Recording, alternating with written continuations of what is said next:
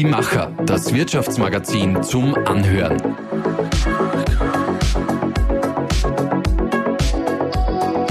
Und hier ist dein Host Susanna Wurm. Unerhört. Heute bei uns zu Gast Christian Kern. Er war von Mai 2016 bis Dezember 2017 Bundeskanzler von Österreich. Es ist jetzt doch schon wieder ziemlich lange her. Mittlerweile leitet er die Blue Minds Company, wo der Klimaschutz eine große Rolle spielt. Aber das und viel mehr hat er dir, Daniela, bei deinem Besuch in Wien in unserem Unerhört Podcast erzählt. Genau, ich durfte ihn in seinem Büro besuchen, wo er gemeinsam mit seiner Frau arbeitet. Davon erzählt er mir auch dass es gar kein Problem ist, sich auch die Arbeit zu teilen. Wir haben auch erfahren, dass der ehemalige Bundeskanzler sehr unerschrocken, mutig und sehr sportlich ist. Außerdem sprechen wir darüber, was Vorbilder alles bewirken können und wo er seine Glückseligkeit findet und was er von Make the Fake hält. Ja, und bevor ich es vergesse, dieser Podcast wird präsentiert von theangryteddy.com der Spezialist in Sachen Podcast und Online-Marketing. Unter www.theangryteddy.com slash podcast-marketing gibt's Infos und Kontaktdaten. Ich darf Danke sagen für die Einladung, dass wir uns da bei Ihnen ähm, im Headquarter der, der, Blue Minds Company, wir sind in Wien im, im siebten Bezirk, wir schauen raus auf eine äh, schöne Häuserfront. Blue Minds Company, Herr Kern sagen Sie uns, was steckt dahinter? Ja, was wir machen ist, wir investieren in Unternehmen und wir entwickeln Unternehmen, die eine klare Ausrichtung haben. Und diese Ausrichtung ist, sie müssen einen Beitrag, wenn man so will, zu äh, Klimaschutz und zu einem besseren Leben äh, leisten. Wenn man so will, ist das, wir leisten uns den Luxus, das, woran wir glauben, auch in unserer geschäftlichen Aktivität umzusetzen. Und der zweite Aspekt, der diese Aktivitäten alle verbindet, ist, es sind äh, alles Technologieunternehmen. Also viele arbeiten mit Artificial Intelligence, äh, andere sind in diesem klassischen IoT-Bereich. Wir haben Companies im Portfolio, die sich mit Lösungen beschäftigen für das Laden von Elektroautos. Andere schaffen AI-Plattformen für das Trading von, von Strom und Gas. Äh, Dritte wiederum beschäftigt sich mit dem Finanzieren, mit Finanzierungsformen für Photovoltaik. Und der jüngste große Zugang ist, wenn man so will, kein Tech-Startup, sondern eine klassische äh, Industrie. Äh, wir haben uns äh, in Deutschland, in Brandenburg, äh, gemeinsam mit einem österreichischen Partner haben wir äh, erworben eine Fabrik, die Glas macht, und zwar spezielles Glas für die Greenhouse-Industrie und äh, für Photovoltaikindustrie. Auch das wiederum Klimaschutz zum einen und zum anderen die Glashäuser werden natürlich immer wichtiger für die ähm, äh, möglichst äh, verbrauchernahe Produktion von Lebensmitteln. Überhaupt sind ja das jetzt Themen, die Ihnen fast ein bisschen in die Hand spielen, oder? Jetzt gerade zu Corona-Zeiten gibt es ein Umdenken, gibt es ein Nachdenken. Spüren Sie das schon? Ja, eindeutig. Also ich beschäftige mich ja schon seit vielen Jahren mit Industrien, die sich diesem Thema widmen. Ich war 15 Jahre in der Energiewirtschaft, sechs Jahre lang Bahnchef was du jetzt merkst, ist, dass wo früher Leute nur Sonntagsreden gehalten haben, fängt jetzt an, tatsächlich etwas äh, zu passieren und sich zu entwickeln. Und insofern ist unser Engagement für diese Themen Klimaschutz, äh, ein besseres Leben, ähm, etwas, was sich auch kommerziell auszahlt. Also es ist nicht nur der reine Altruismus, sondern natürlich ein Businessplan äh, und Geschäftsmodelle, die natürlich darauf abziehen, dass man am Ende damit Geld verdient. Wie setzen Sie das Thema persönlich und privat um? Naja, wir sind sehr konsequent in unseren Themen, beschäftigen uns intensiv äh, mit diesen Industrien, aber natürlich haben wir auch unseren eigenen Lebenswandel äh, adaptiert. Äh, ein Hybridauto fahren wir, das nächste wird ein Elektroauto sein, wir sind bewusste Konsumenten. Das große Thema Plastikvermeidung spielt in unserem Leben eine Rolle. Und das ist jetzt gar nicht im Sinne von Konsumverzicht, weil das wäre eine völlige Fehleinschätzung, sondern es geht um intelligenten Konsum bin kein Anhänger, dass man sagt, wir brauchen kein Wirtschaftswachstum mehr, aber ich glaube, dass wenn man die richtige Regulierung hat, die richtigen politischen Rahmenbedingungen, dann kann man im Sinne dieser Sache sehr viel erreichen und trotzdem Wohlstand schaffen. Mhm. Politische Rahmenbedingungen. Ich muss natürlich Sie fragen, geht Ihnen was ab? Geht Ihnen die Politik ab? Ja, wenn man ein politischer Mensch ist, dann bleibt man das natürlich, verfolgt das, aber was mir nicht abgeht, ist die Tagespolitik. Ich muss gestehen, das interessiert mich wirklich gar nicht mehr. Ah, da kenne ich die Mechanismen zu gut, das finde ich nicht interessant, das ist eigentlich eine reine PR-Veranstaltung. Aber wenn es um die langfristigen großen Themen geht, wie stellt sich die EU auf, wie gehen wir mit Klimaschutz um, wie organisieren wir unser Verhältnis zu China, äh, dann interessiert mich das natürlich und dann engagiere ich mich auch noch. Wie zufrieden sind Sie gerade mit den Dingen, äh, die vor sich gehen? Naja, äh, diese Corona-Zeit ist eine riesen Herausforderung, muss man sagen. Da gibt es keine Patentantworten, dass da äh, Entscheidungen getroffen werden, die sich hinterher als falsch herausstellen. Das ist sicherlich ein Faktum. Ähm, da muss man, glaube ich, auch mit einem gewissen Abstand äh, das Regierungshandeln bewerten. Da gibt es keine vorgezeichneten Karten. Da muss man, glaube ich, auch eine gewisse Großzügigkeit haben. Aber es ist schon so, dass ich mir mehr gesellschaftlichen Zusammenhalt wünschen würde und natürlich bei den Themen, die uns auch geschäftlich interessieren, äh, Klimaschutz. Also äh, da ist noch viel Spielraum, dass mehr weitergeht auch. Okay. Gut. Warum ich hier bin, Sie sehen es, äh, eine große vermeintliche Zuckerdose steht am Tisch. Ähm, das sind die Fragen, wo ich Sie bitten möchte, eine nach der anderen, insgesamt zehn an der Zahl zu ziehen. Also Sie ziehen eine, Sie beantworten sie, dann kommt die nächste. Es gibt Spielregeln bei uns am Unerhört. Und zwar lauten diese, Sie können eine Frage nicht beantworten, nicht kommentieren und eine weitere Frage an mich zurückspielen. Mhm. Sie dürfen aber natürlich auch äh, alle zehn beantworten. Okay. Also in diesem Sinne, schau mal, was passiert. Darf Sie bitten, äh, sich die erste Frage zu ziehen. So würde ich einem Blinden mein Zuhause beschreiben. Das ist im Moment äh, insofern relativ einfach, weil wir sind äh, vor kurzem übersiedelt, ähm, sind bei weitem noch nicht eingerichtet. Die Möbellieferungen kommen erst äh, Schritt für Schritt. Also wenn Sie sich einen Turm aus ganz vielen Kisten und Kartons vorstellen, dann sind Sie im Moment ziemlich nah an unserer Lebenssituation. Wer wohnt in dem neuen Zuhause? Äh, in dem Fall äh, meine Frau, meine Tochter und ich. Äh, die Jungs sind ja mittlerweile alle schon Flüge, die drei sind ja, leben in eigenen Wohnungen längst. Wunderbar, das war relativ schnell abgehandelt. Ja. Frage Nummer zwei. Was würde ich tun, wenn ich keine Angst hätte? Ja, gute Frage. Das Gefühl Angst ist eigentlich ähm, kein bestimmendes Gefühl in meinem Leben vielleicht die eine oder andere Sportaktivität noch auf die Liste setzen. Also so mal die Streif in voller Montur und in voller Renngeschwindigkeit runterfahren, das ähm, wäre schon eine coole Sache. Ich habe diesen Film gesehen, Hell of a Ride, war sehr beeindruckend. Also realistisch würde ich mir die Hosen machen, wenn ich dort oben stehe. Das heißt, Sie sind äh, Skifahrer, guter Skifahrer? Ja, ich behaupte das von mir. Wir äh, haben sehr viel Zeit in meinen Bergen verbracht. Im Winter äh, Skilaufen gehen ist eigentlich äh, die Urlaubsform gewesen, die ich seit Kindesbeinen kenne. Und ich glaube für einen Wiener sehr viel und ich glaube auch sehr gut Ski zu fahren. Ist Höhe bei Ihnen ein Thema, wo Sie sagen, okay, vielleicht dass da ein bisschen Angst kommt oder unerschrocken? Nein, das ist es gar nicht. Interessanterweise ist ja meine Frau auf 1100 Meter Seehöhe aufgewachsen, mitten in den Bergen in der Steiermark die hat erbärmliche Höhenangst. Also das ist natürlich als Simmeringer Flachländler. Bei uns äh, hat es das Schöllerberg gegeben, das war eine Erhebung von maximal 7, 8 Metern. Nein, das kenne ich nicht.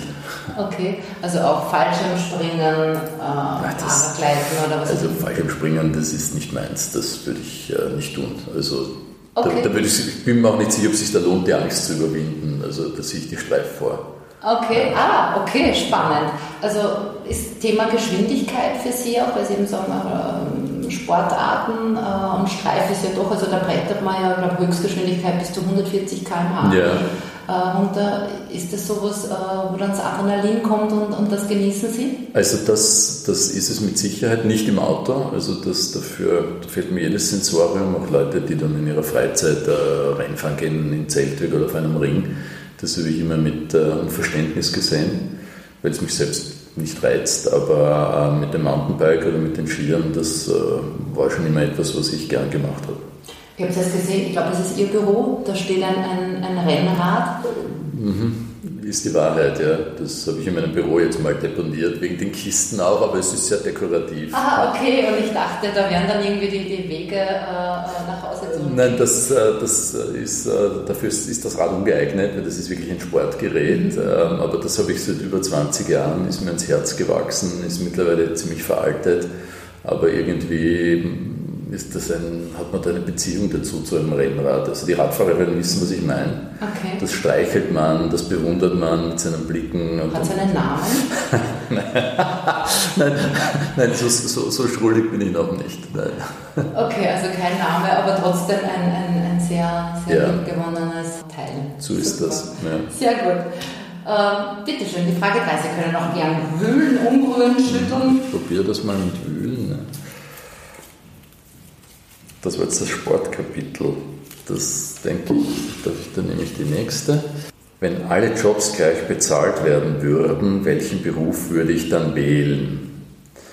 Also ich glaube, das ist einfach. Ich würde schlicht was machen, was ich jetzt mache, weil ich in meiner Berufskarriere festgestellt habe, dass äh, wenn du genug Geld verdienst, äh, dann ist es nicht mehr eine Frage, ob du ein paar tausend Euro mehr oder weniger verdienst, die dich treibt, sondern dann ist es der Wunsch, Dinge zu bauen, Ziele zu erreichen, Dinge, die man sich vorgenommen hat, äh, mit Leben zu erfüllen. Das ist sicher für Menschen, die am Existenzminimum arbeiten, anders. Aber ich habe seit meiner Karriere großes Glück gehabt, ähm, habe äh, das, was ich mir vorgenommen habe im Berufsleben, auch immer gut erreicht. Das ist dann mit materiellen Dingen einhergegangen. In der Politik war es ein bisschen anders. Das ist interessanterweise finanziell natürlich bei weitem nicht so gut bezahlt wie ein, ein, ein, ein Job in der Wirtschaft, im Top-Management. Und dort ist es auch so, dass ich, wenn ich halt Bilanz ziehe, sage, wenn was nicht gelungen ist, dann potenziell das, weil am Ende wirst du in der Politik an Wahlen gemessen. Da haben wir ein bisschen zugelegt, andere mehr zugelegt und ein guter zweiter Platz ist nun mal nicht das, was man sich erhofft. Mhm. Jetzt sind Sie ja im Kernteam unter anderem mit, mit Ihrer Frau hier bei der Blue Minds Company. Wie ist das so? Mit der Frau zu arbeiten? Ja, das ist interessant, das fragen uns viele Leute, wie geht das und, und streitet ihr euch da nicht permanent, aber die Wahrheit ist, wir haben das eigentlich jetzt in dieser Firmenform, wir waren früher auch mal in einem gemeinsamen Unternehmen, ähm, als ich dann Vorstand geworden bin bei Verbund, äh, ist dann meine Frau ausgeschieden, das war dann eine gemeinsame Entscheidung, wir haben gesagt, wir wollen keine Diskussionen und kein Gerede haben. Damals ist sie gegangen, hat dann was anderes gemacht ähm, und ähm, von der Zeit waren wir es her gewohnt. Wir lieben beide, was wir tun. Und äh, vor dem Hintergrund ist, wenn man so das Arbeiten gemeinsam bei uns jetzt nicht so, als ob man da eine Pflicht erfüllt oder etwas tut, was man aus Notwendigkeit tut, sondern es ist äh, die gemeinsame Neugier und der Wille, was zu erreichen. Und das treibt sie genauso wie mich. Und insofern ist das eigentlich eine sehr gute, angenehme Konstellation.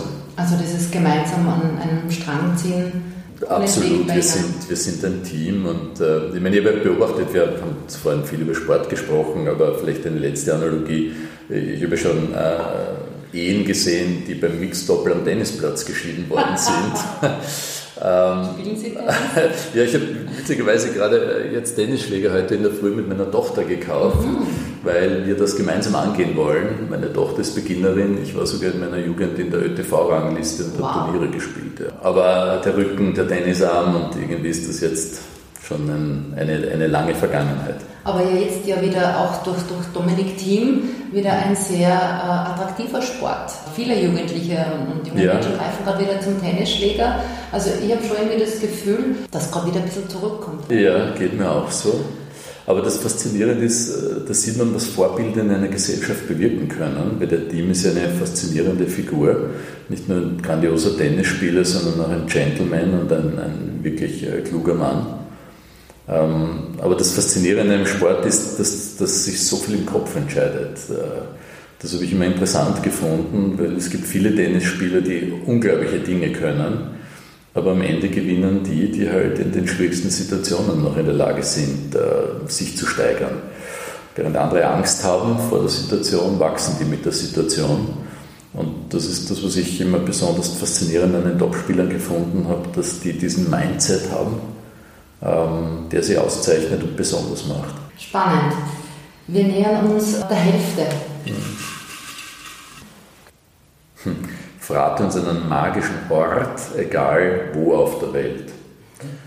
Also es ist ja so, dass äh, es grandiose Plätze überall gibt, äh, muss man schon sagen. Und, und, Schönheit äh, ist ja etwas, was man, was im Auge des Betrachters liegt. Ähm, aber unter den vielen, vielen tausenden grandiosen Orten bin ich am meisten begeistert immer, ich weiß nicht, ob Sie äh, den Grundlsee kennen, ja. wenn man danach hinterfährt zum Doppelitsee, ähm, gibt es die Stelle, wo der Erzherzog Johann die Postmeisterstochter Anna Blochel das erste Mal getroffen hat und auf der Stelle vom Blitz gerührt sich in sie verliebt hat.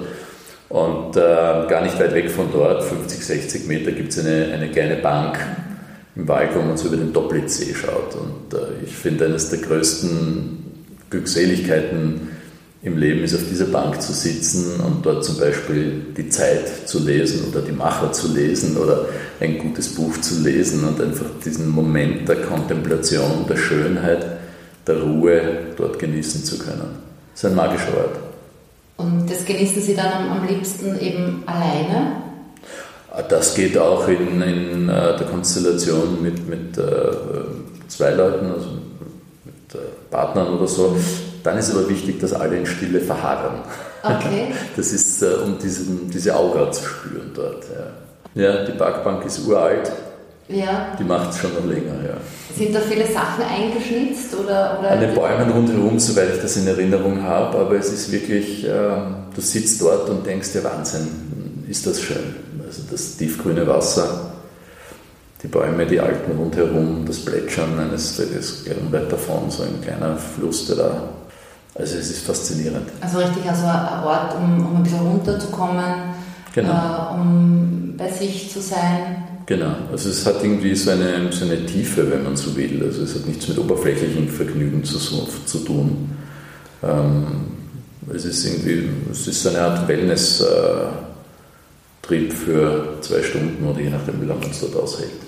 Gönnen Sie sich sonst ab und zu solche Momente? Ja, was so eine Altersgeschichte ist, ist schon, du lernst das Leben vielleicht bewusster zu schätzen und ähm, solche Momente im, zu genießen, wo sie kennen das vielleicht, wenn man was tief im Inneren spürt und so eine Dankbarkeit, dass das alles so gekommen ist, wie es gekommen ist, ähm, seine Umgebung. Es hat viel mit Menschen zu tun, mit denen man Begegnungen hat, aber natürlich auch mit äh, einem Naturschauspiel. Gestern Abend war über Wien ein unfassbarer Regenbogen mitten in tief finstere Wolkenfronten hinein. Also da stehst du mit offenem Mund, kannst das kaum glauben und freust dich, dass du den Moment erleben durftest. Mhm, ja, schön. Schauen wir, was als nächstes kommt. Wo war ich noch nie, würde aber gerne mal sein. Das ist eine gute Frage, mit der ich mich echt nicht intensiv auseinandergesetzt habe, aber probieren wir das mal. Was ist Ihre Antwort? Okay. Ja. Ähm, wenn man so die Möglichkeit mit der guten Fee hat, dann würde ich vielleicht den Mond wählen. Aber da sieht man, dass Sie sehr stark vom Möglichkeitssinn getrieben sind und nicht so sehr vom Wirklichkeitssinn, weil mein Denken wäre gewesen, wir schauen uns auf unseren Planeten um. Okay. Aber das finde ich gut. Sie sagen, okay, nein, das reicht mir nicht. Ich ja, einfach mal den Blickwinkel ändern. Ich glaube, ähm, es ist ja oft so, wenn man aus einer Situation einmal rausgehen kann und das anders betrachtet, das dann oft weniger kompliziert, weniger schwierig erscheint. Ich weiß, keine Ahnung, warum ja. jetzt äh, äh, eigentlich sehr philosophisch wurde. Ich hätte es ja ganz einfach beantworten können. Manche schaffen das auch ohne auf den Mond zu fliegen, darf ich anmerken. ja, aber wenn, ja, keine Ahnung. Ja. Also, oder vielleicht wäre es auch das Bundeskanzleramt, da war ich auch noch nicht. Wirklich, ja, aber ja. da gibt es Führungen, das könnten Sie reinschaffen. Ja, ja haben Sie dann noch Connections? ja, die haben äh, abgenommen an, an, an, Haltbarkeit. Nein, aber das, das kann man, äh, glaube ich, als normaler Staatsbürger. Äh, genau. Gibt es immer wieder Gruppenführung. Ja, ja, und es gibt den Tag der offenen Tür vor allem, wo der, das wirklich allen Bürgern offen steht. Da kommen dann auch unglaublich viele Menschen und schauen sich diese an sich äh, wirklich schönen Räume an. Mhm. Allerdings muss ich sagen, von den vielen prachtvollen historischen Gebäuden, die wir in Österreich haben, das Bundeskanzleramt gehört wahrscheinlich nicht zu meinen Top Ten. Sondern? Ja, was man, glaube ich, mal gesehen haben muss, ist, die Hofburg ist schöner, mhm. das ist, äh, oder prachtvoller, aber ich persönlich bin sehr beeindruckt gewesen von der französischen Botschaft, mhm. die der beim Schwarzenbergplatz in Wien ist. Ja. Äh, da gab es auch mal äh, das Neujahrskonzert, die Tanzszenen wurden dort aufgenommen. Ja, das ist ein sehr faszinierendes Haus. Okay. Was auch prachtvoll ist, äh, sind die Wiener Theater. Mhm.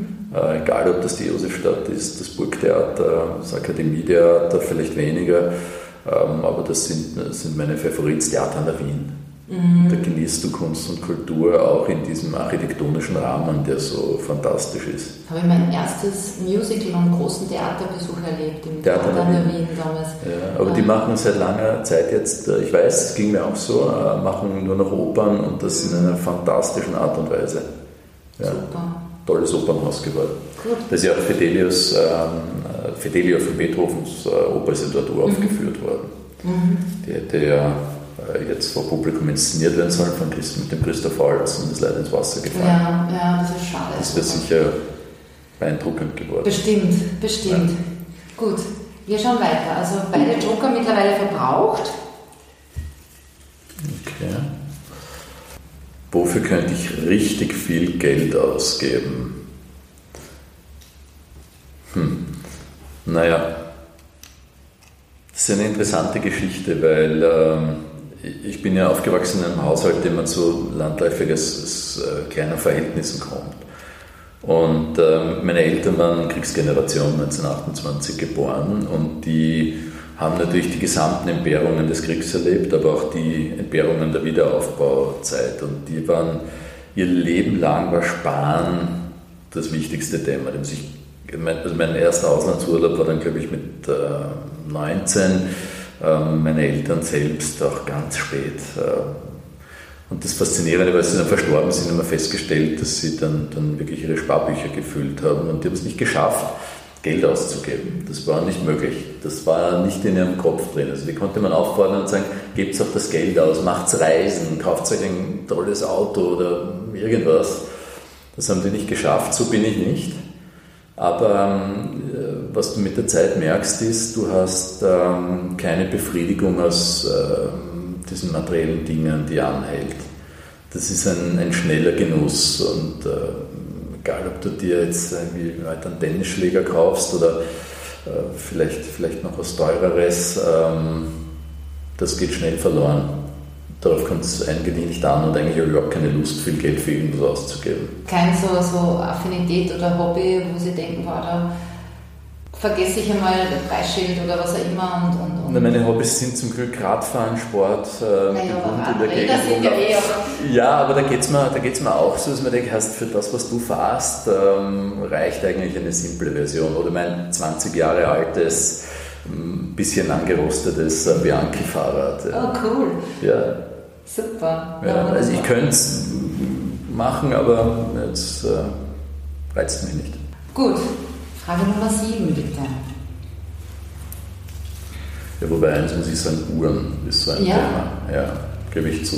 Wie viele Uhren besitzen Sie? Naja, ähm, gar nicht so viele, weil ich habe äh, immer wieder Uhren gekauft und verkauft. Da gibt es ja so richtige Sammlerbörsen. Okay. Also im Laufe des Lebens habe ich schon viele Uhren gehabt, aber im Moment sind es äh, so, so drei plus ein Apple Watch äh, und äh, tragen tue ich eigentlich nur eine. Ja. Okay. Und gibt es denn bestimmte Marken dann, die sein müssen bei der Uhr? Oder, oder das ist jetzt für, für Liebhaber und Verrückte, da gibt es einen eigenen Markt und in der Wissenschaft. Und das Interessante ist, äh, wenn du die richtige Uhr gekauft hast, dann äh, hast du eine ganz schöne Wertsteigerung. Mhm. Also ich habe das mal zusammengerechnet bei den Uhren, die ich gekauft und verkauft habe äh, summa summarum habe ich jetzt am Ende gar kein Geld dafür ausgegeben, weil wir es dann immer wieder zu höheren Preisen verkauft haben. Na bitte, haben wir doch noch was gefunden. Ja, ja aber das ist ja. Das ist die Mutfrage. Was würde ich anders machen, wenn ich unbegrenzten Mut hätte? Wir waren schon mal bei der Streif bei dem Thema. Genau. Mut, Mut war nie eine Bremse für Vorhaben, die man umgesetzt hat, Dinge, die man angegangen ist. Ähm, also ich würd, würde auch da meinen, wie beim Einkommen, das würde mein Leben nicht wirklich verändern. Mhm. Okay. Dann machen wir Politik weiter. Das ist witzig, ja? Sie, Sie greifen zu sehr ähnlichen Themen, obwohl wir querbeet haben. Ja, meine Alltagsdroge. Ja, ich bin Vielleser. Ja. Also ich habe äh, eine ganze Reihe an Zeitungsabonnements. Am Höhepunkt der Corona-Krise waren es 13. Ich glaube, ich habe es jetzt auf, auf 10 reduziert. Ich lese sehr gerne Bücher. Ich finde das immer spannend, sich mit unterschiedlichen Blickwinkeln zu beschäftigen. Ähm, Was liegt da gerade am, am Nachtkasten? Ja, jetzt, äh, jetzt habe ich äh, jüngst erworben von Lampedusa, der Leopard, weil das gibt es in einer neuen Übersetzung. Also ich kann nicht Italienisch außerhalb der Pizza, Pasta und so Wein bestellen in einer eher peinlichen Alltagsform, aber unser Stammitaliener akzeptiert es gerade noch. Ähm, aber das Buch ist eben äh, auf Deutsch übersetzt worden, neu, und das habe ich mal vor vielen, vielen Jahren gelesen und lebe es wieder. Das ist, wo der, äh, dieser Schlüsselsatz stammt, es äh, muss sich alles ändern, damit es so bleibt, wie es ist. Das ist eine Geschichte über ein Adelsgeschlecht in Sizilien. Ist es ein tägliches Ritual zu lesen bei Ihnen? Sie sagen, Sie haben auch viele Tageszeitungen. Ja, Wochenzeitungen vor allem auch, nein, also das ist, da gehen jeden Tag Stunden drauf bei mir, ja. Das okay. ist schon so, ja. Der Früh, am Abend, äh, zwischendurch am Wochenende sowieso, der Samstagvormittag ist dem Umstand gewidmet, erst eine Joggingrunde und dann äh, ausführlich Zeitung lesen und Kaffee trinken. Ähm, es gibt auch Leute, die, ich äh, weiß nicht, ob Sie das kennen, auch so diese Kriegsgeneration, die sind aufgewachsen, konnten kein Essen wegwerfen. Also das, weil das, die haben Hunger erlebt und äh, waren da traumatisiert. Und äh, mir geht es eigentlich mit den Zeitungen so. Also wenn ich länger nicht dazukomme, habe ich dann einen Stapel mit dem Economist oder mein Financial Times Abo. Die wird auch grundsätzlich nicht weggeworfen, sondern irgendwann werden die dann gelesen. Und ähm, äh, eines Tages ist mal ein Freund zu uns in die Wohnung gekommen und hat gefragt, du, ist das ein Deko-Konzept? Da liegen überall Zeitungen rum. Ich habe gesagt, nein, das ist keine Dekoration, die warten darauf, noch gelesen zu werden. Der hat die Augen verdreht. Und schaffen es jetzt alle übersiedelt zu werden? Na, bei der Übersiedlung fürchte ich, sind einige verloren gegangen, aber mittlerweile haben wir wieder Stapel aufgebaut. Okay. Wunderbar, das ist ja dann oft schwierig, wenn man dann eben da so ein Sammelsurium hat und dann ja. eben zieht man um, das dann alles mitzunehmen, dann vielleicht ja. auch zu argumentieren, warum es unbedingt mit muss, oder? Ja, wobei ich diesmal besonders offensiv weggeworfen habe und, und verschenkt habe, auch, auch massenhaft Bücher war eine schwierige Entscheidung, aber die Wahrheit ist, die meisten Bücher liest man nicht zweimal. Mhm. Da macht es wenig Sinn, sie dauerhaft aufzuheben, es sei denn, man hat eine spezielle Verbindung äh, dazu. Also witzigerweise bin ich da gerade mit meinem Sohn, dem siebten Bezirk, gesessen, der jetzt vor der Entscheidung steht, was er studieren soll. wir führen da ein Gespräch und er sagt, Soziologie würde ihn interessieren, das habe ich inskribiert gehabt mich sehr stark mit dem Niklas Luhmann beschäftigt, sehr sperriger Denker aus äh, der Universität Bielefeld gewesen, die diese Theorie des sozialen Systems entwickelt. Und dabei weiß ich noch gut, dass ich in einem Seminar war zu einem seiner Schlüsselbücher und das liege noch vor mir, ist jetzt her, mehr als 30 Jahre. Und dann gehe ich rein zum Zahlen und auf einmal sagt ein älterer Herr zu mir, äh, Sie waren ein toller Student. Und ich sage, das ist sehr nett, aber wie komme ich zu dem Vergnügen? dann war das der Professor, in dessen Seminar ich war. Also manchmal führt das Leben eine komische Regie. Ich habe mich sehr gefreut, ihn wiederzusehen, den Sie noch erinnern können. Das war bizarr. Also, wenn, wenn es sowas wie Karma gibt, dann gedacht, in dem Moment irgendwie muss es uns zumindest gestreift haben. Mhm. Wie geht es Ihnen? Ähm, Sie sagen, jetzt der Sohn steht vor der großen Entscheidung, was er studieren soll. Sind Sie Berater, Vater, Coach für, für Ihre Kinder oder welche Rolle nehmen, nehmen Sie da ein? Das ist eine sehr äh, schwierige Frage und auch eine, wo ich wirklich viel gelernt habe. Weil natürlich interpretierst du aus deinen eigenen Erfahrungen alles, äh, die ganze Welt und im Besonderen auch die Möglichkeiten deiner Kinder. Und ich habe ja erst, äh, ich habe nicht Wirtschaft studiert, sondern bin dann erst durch meine berufliche Tätigkeit intensiv reingekippt und das ist heute mein bestimmendes Thema. Aber ähm, wenn du das dann siehst, sagst du dann trotzdem deinen Kindern, okay, studiere Wirtschaft oder mach etwas, was materiell irgendwie einen Nutzen bringt oder eine Perspektive hat, wenn man so will.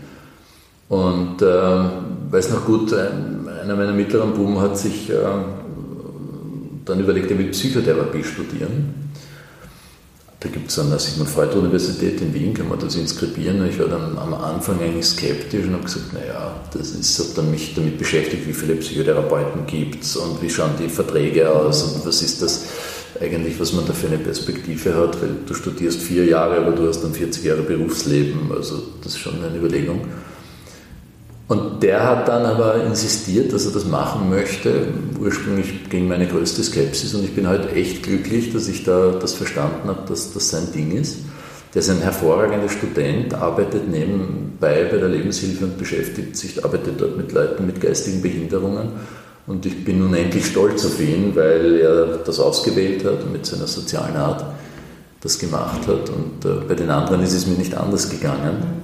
Äh, auch jetzt mit dem Kleineren habe ich gesagt, okay, ich habe verstanden, such deinen Weg, der wird dich wohin führen. Und bei den Großen sowieso auch. Also die sind alle ihre Wege gegangen und werden es gehen. Und ich glaube, zu verstehen, dass die Kinder nicht äh, ein Abbild von einem sein können oder sollen, ähm, oder dass man seine eigenen Erfahrungen im Guten, im Schlechten dann auf die projiziert und, und sich da zurückhält und, und mehr zulässt, ist, finde ich, ähm, so ein Prozess, ja, aber ein guter. Also Ihnen auch ein Stück weit mitgeben, ähm, mach das, was du liebst, dann, dann machst du es gut. Genau, das ist der Punkt. Ich weiß nicht, ob Sie diese Rede von dem Steve Jobs aus Stanford kennen, die ist ja wirklich grandios. You have to find what you love. Und am Ende ist es Leidenschaft. Wenn du nicht Leidenschaft für das hast, was du tust, dann machst du es nicht gut. Egal, ob du Gurkenhändler bist, ob du Manager bist, ob du Politiker bist, ob du Journalist bist, du musst es lieben und du musst es finden. Und wenn dir das nicht gelingt, dann wirst du nichts gut machen und dann wird dich nichts befriedigen. Aber wenn du das hast, dann liegt die Schönheit oft im Detail einfach. Ich habe das letztens wieder gedacht, gestern war ich einkaufen am Abend und, und finde dann irgendwie im Supermarkt etwas nicht, fragt dann einen Herrn, äh, der springt dann auf und läuft dann durch den ganzen Supermarkt mit mir und zeigt mir das dann, wo ich das finde und ich habe mich dann herzlich bedankt und der hat sich richtig von einem Ort zum anderen gefreut, weil das ein Verständnis ist bin jetzt in den Laden gekommen, da ist ein Kunde, der hat ein Bedürfnis und ich helfe jetzt dem, das zu befriedigen. Und ich habe mich gefreut über seine Höflichkeit und ich glaube, er hat sich auch sehr über das Lob und, und meinen Dank gefreut und geht wahrscheinlich am Abend nach Hause und sagt, es war ein guter Arbeitstag. Dann schauen wir, dass wir es äh, langsam aber sicher zu einem guten Ende bringen. Wir haben die vorletzte Frage, Herr Kern, wir haben es fast geschafft. Hm, die ganze Welt hört mir zu, was sage ich? Ja, das ist eine große Frage, aber ich glaube, ein wichtiges Prinzip ist ähm, schon, und das ist das Grundverständnis jeder jedes Menschen Zusammenlebens, Respekt vor dem anderen zu haben. Und was ich mir wünschen würde oder ich jedem sagen würde und das ganz oft wiederholen ist, äh, respektiere deinen Nächsten und verstehe, dass jeder Mensch gleich viel wert ist, dass keiner Kraftgeburt etwas Besseres ist oder etwas Besseres verdient. Wenn man sein Leben so einrichtet, erstens einmal kommt man gut durchs Leben und zweitens einmal hätten alle was davon. Last but not least, die allerletzte Frage. Bin jetzt gespannt. Was wäre eine Sache, die ich euch beibringen könnte? Also ich denke, ähm, über eins haben wir schon gesprochen, das ist die Leidenschaft für das, was man tut. Und das Zweite ist, wir leben in einer Gesellschaft, ähm, wo, so gern, wo man so gerne sehr schnell urteilt, sich sehr schnell Meinungen bildet über andere, über Dinge. Ähm, wir leben auch in einer Gesellschaft, wo dieses Als ob so dominant wird. Wir haben jetzt den Zusammenbruch von Wirecard erlebt. Äh, da wurde vorher getäuscht, dass es das beste und größte und genialste Digitalunternehmen Europas ist. Wir haben gesehen, dass WeWork innerhalb von kürzester Zeit, wo man so getan hat, als ob man da äh, ein Riesen die, die, die Welt neu erfindet, von 60 Milliarden Börsenkapitalisieren auf dreieinhalb runtergerutscht ist. Wir haben erlebt, dass Geschäftsmodelle wie Uber ähm, nicht funktionieren. Es ist also so eine, oder, oder wenn man es wie früher gesagt hat, tun angeben, heute versucht man mehr zu sein, äh, als man wirklich ist, mehr zu scheinen, als man wirklich ist. Ähm, und ähm, vor dem Hintergrund ist das Zweite, der kurze Sinn der langen Rede, mäßige dein Urteil. So habe ich vor allem in meiner Politikzeit erlebt das ist, glaube ich, äh, auch eine Frage der Reife ist, äh, diese Fähigkeit zu haben, in Maßen zu urteilen. Okay. Sie haben das angesprochen, diese, diese Make the Fake, mach dich größer als du bist. Höre ich dann bei Ihnen heraus, äh, dass das eine Sackgasse sein wird, oder? Das, das ist eine. wahrscheinlich ist das aber etwas, was in der menschlichen Natur seit Jahrhunderten liegt. Es ist jetzt durch diese ganze Social-Media-Umgebung äh, noch dramatischer geworden. Also wenn Sie sich, äh, letztens mit meiner Tochter ein Gespräch geführt, Ich sage, TikTok freut sich jetzt gar nicht mehr, weil da schaust du dir die Leute an, die sind alle super, die sind alle dünn, die erklären den anderen, was sie essen dürfen und welchen Sport sie machen müssen, damit sie ein Sixpack kriegen und so. Die hat gesagt, das reicht, sie zieht sich da jetzt raus und äh, das ist es. Wenn du dir das anschaust, glaubst du, jeder ähm, hat ein grandioses Leben voller Sensationen und man selbst sitzt irgendwie deprimiert irgendwie allein am Sofa. Aber so ist das Leben nicht. Äh, und ich glaube, das ist gut, dass wir da langsam wieder zurückkommen zu einer realistischen Einschätzung der Dinge und das, was es ist. Nutzen Sie selber noch soziale Medien? Äh, schon, also ich habe einen Instagram-Account, wo gelegentlich einmal was drauf ist. Das sind relativ viele Follower überall, das ist die Geschichte. Es gibt noch zwei Facebook-Accounts, der eine hat sogar noch äh, über 230.000 Follower. Der stammt aus der Politikzeit äh, und ich habe auch einen Twitter-Account, da sind glaube ich auch über 110.000 Leute drauf, wo man gelegentlich das nützt, um berufliche und persönliche Gedanken dort zum Ausdruck zu bringen. Wenn Sie einkaufen gehen, werden Sie noch oft angesprochen?